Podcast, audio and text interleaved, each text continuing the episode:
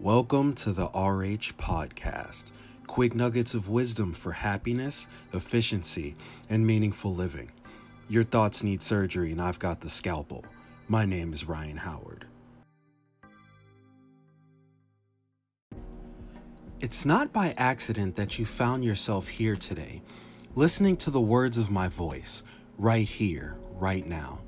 You're listening because there's a faint whisper within you, a faint but powerful whisper saying, I want more, more success, more fulfillment, more joy, more peace, more love.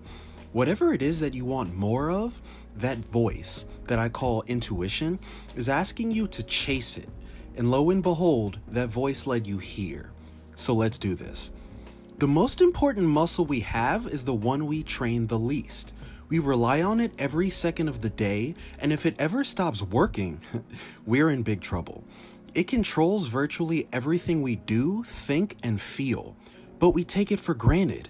We just forget about it without realizing that if we train this muscle, if we embark on the journey to maximize its capacity, it'll be the most influential decision of our lives. I think it's pretty obvious that the muscle I'm referring to is our brain. Okay, it's not literally a muscle, but humor me. It's a good metaphor. Check this out.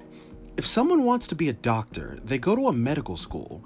If they want to be a bodybuilder, they hit the gym. Why? Because we get out what we put in. So when we see someone with a killer physique that's lean with toned muscles, we know that their body is a direct result of what they did to build it. But why don't we view our mental state that way? The same way that we create muscle is the same way that we create happiness, confidence, humility, and inner peace. The same way that we burn fat is the same way that we burn away our anxiety, our unhappiness, low self esteem. It's the same exact process.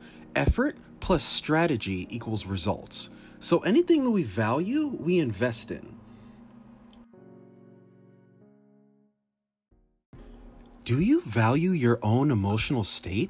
How amazing would it be to be able to maintain a positive and empowered state of mind? This is the most vital area of our life, and yet we leave it to circumstance.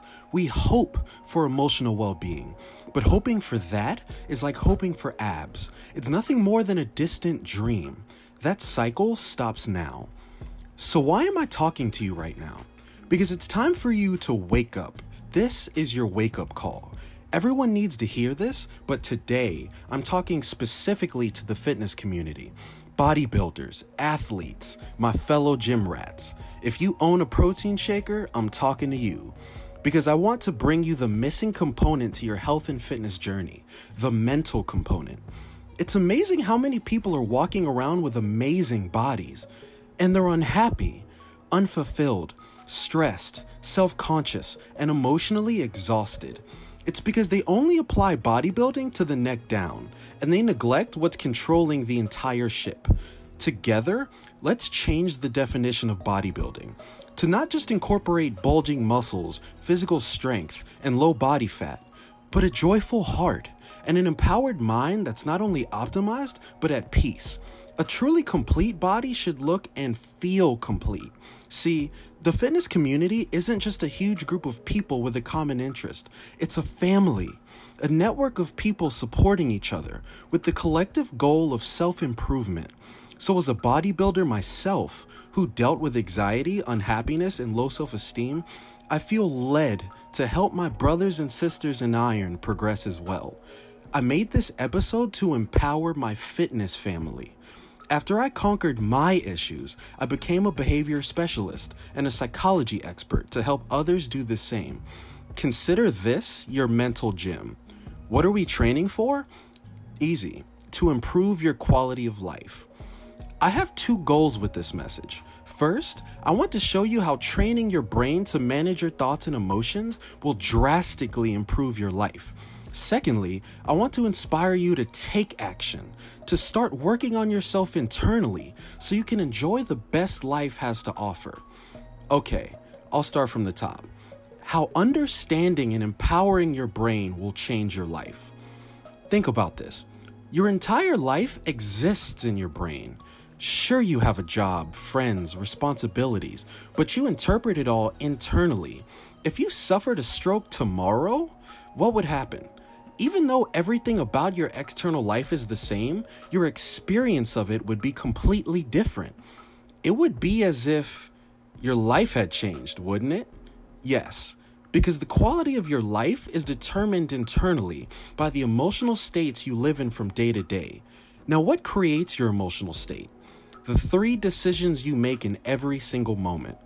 In every single second, you decide what to focus on, what it means, and what you're going to do about it.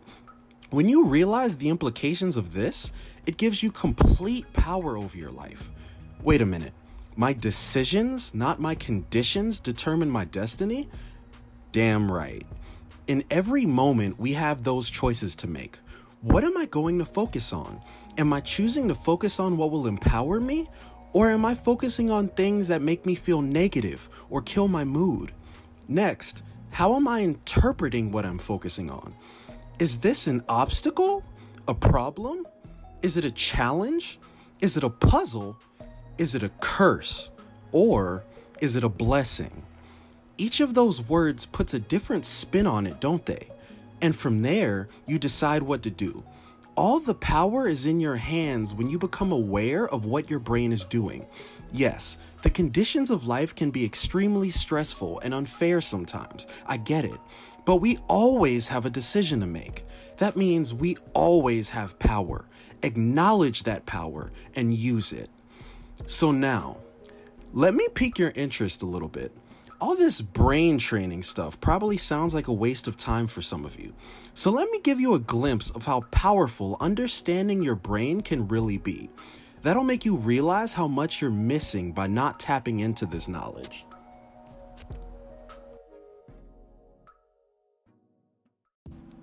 Fun fact number one has something or someone ever made you so angry that you were pissed off about it for hours? I'm talking fuming. And no matter what, it felt like you couldn't settle yourself down. If that's happened to you, you'll find this interesting. When you have an experience that causes an emotion, the chemicals facilitating that emotion are only active in your body for 90 seconds. Then they're completely flushed out. Let me say that again. An emotion like anger, no matter how intense it is, only affects you biologically for 90 seconds. After a minute and a half, you get to decide how you want to feel. But wait a minute. If that's the case, then why do we find ourselves experiencing negative emotions even after the chemicals exit the body? Well, there's two reasons. The first one is because we keep replaying the experience in our head. We relive what happened. So it recreates the way it made us feel in the first place, over and over and over again. The second reason, and this is pretty cool by the way, so you may want to listen. The second reason is that our body doesn't know the difference between a memory and an actual event. Your conscious brain knows the difference, but your body doesn't. Psychologists actually refer to the body as the subconscious brain, or rather the subconscious mind. So, what does that mean? Even after 90 seconds has gone by after the event, you keep recreating the feeling of it by reliving its memory. So, you're reacting to something that's not even real a memory, an illusion, a thought in your head. Don't let your emotions be controlled by an illusion. You can overcome that because now falling victim to it is a choice. We can break that cycle when we become aware it's happening. So the next time something makes you sad or someone irritates you, give yourself 90 seconds. Tell yourself, I'm going to process this for the next minute and a half, and then I'm going to let this go. Because I don't have time to harbor negativity. Just by practicing that, you'll be amazed at how quickly you can calm your mind and return to a more pleasant emotional state. Okay, so fun fact number two did you know that your thoughts can make you sick or they can actually cure you of a sickness? You heard that right. You influence your health every single moment by what you're thinking. Here's an example. I'm sure you've heard of the placebo effect, right? We've all heard of it, but most of us don't know what it actually is. It's basically the idea that we can chemically alter our bodies with just our thoughts. Let's say, for example, you come to me suffering from back pain, and I give you an empty pill with nothing in it. but I convince you that it's a painkiller to heal your pain. If at the core of your being you believe me when you take the pill, your body can actually start producing the exact narcotics necessary to heal your pain. That's insane. So, what Kai Greene said is 100% right. Thoughts do become things. And when we realize this, it gives entirely new importance to the way we think and communicate with ourselves. Listen, I'm about to give you a quote that you should never forget. You ready? Your brain is the supercomputer, and your self talk is the program that runs. I'm going to say that again. Your brain is the supercomputer, and your self talk is the program that runs. We tend to think our thoughts are benign, that they have no power, but they are literally energy. When you have a thought, you're generating energy that programs your brain, influences your body, and gets released into the atmosphere. So be mindful of that. This is why we need to take full accountability of what we're saying to ourselves. How often are you saying self deprecating things like, I'm so stupid, or I suck at this? Stop that. By virtue of you thinking it, you're programming yourself to suck. but if you speak and think in a positive way, if your thoughts are optimistic, powerful, creative, uplifting, then your brain will become trained to function that way. But geez, why do we have to train ourselves? Why can't we just live with the brain we've been given? Well, our brains are naturally pessimistic. We generally take in six to nine negative thoughts for every positive thought we have. And to make it worse, our brains are also naturally fearful. We have this part of our brain called the amygdala, or the danger detector, and its entire job is to look for scary stuff and everything that sucks, so we don't die. Essentially, your body tries to keep you safe by being fearful and negatively focused. Sure, that evolutionary trait may have saved our ancestors from a bear attack, but for us, it can really take away from our lives. We feel sadness, anger, frustration, low self esteem, all because we're looking at life in a very limited way. But you are not limited. You are far from limited. That's my whole message. Wherever you're at in life, whatever you've achieved or haven't achieved, there is always another level, a greater version of yourself that's waiting to break free. And the way to access that is through internal work, empowering your mind and heart. I ask you to start tapping into your greater self. As a matter of fact, to not access that greatness would be a terrible crime because we, the fitness community, are a family of growth minded people. You can't change your body if you don't have the desire for self improvement.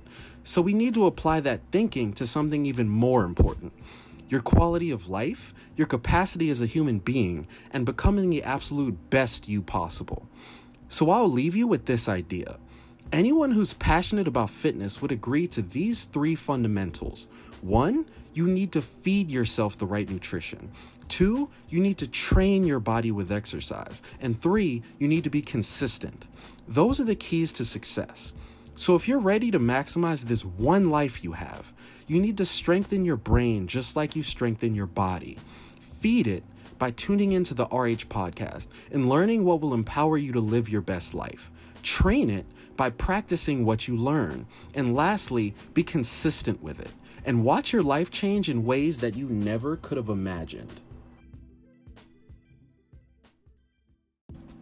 You just listened to the RH podcast. This was another step in reshaping your mind to live a better life. If you enjoyed this episode, subscribe, like, share, and spread the word. Now, let me say one more thing before you go. If you or someone you know would like one on one life coaching, feel free to email me at rhtransformations at gmail.com or Visit my website at www.rhtransformations.com. Love you all. Until next time, peace.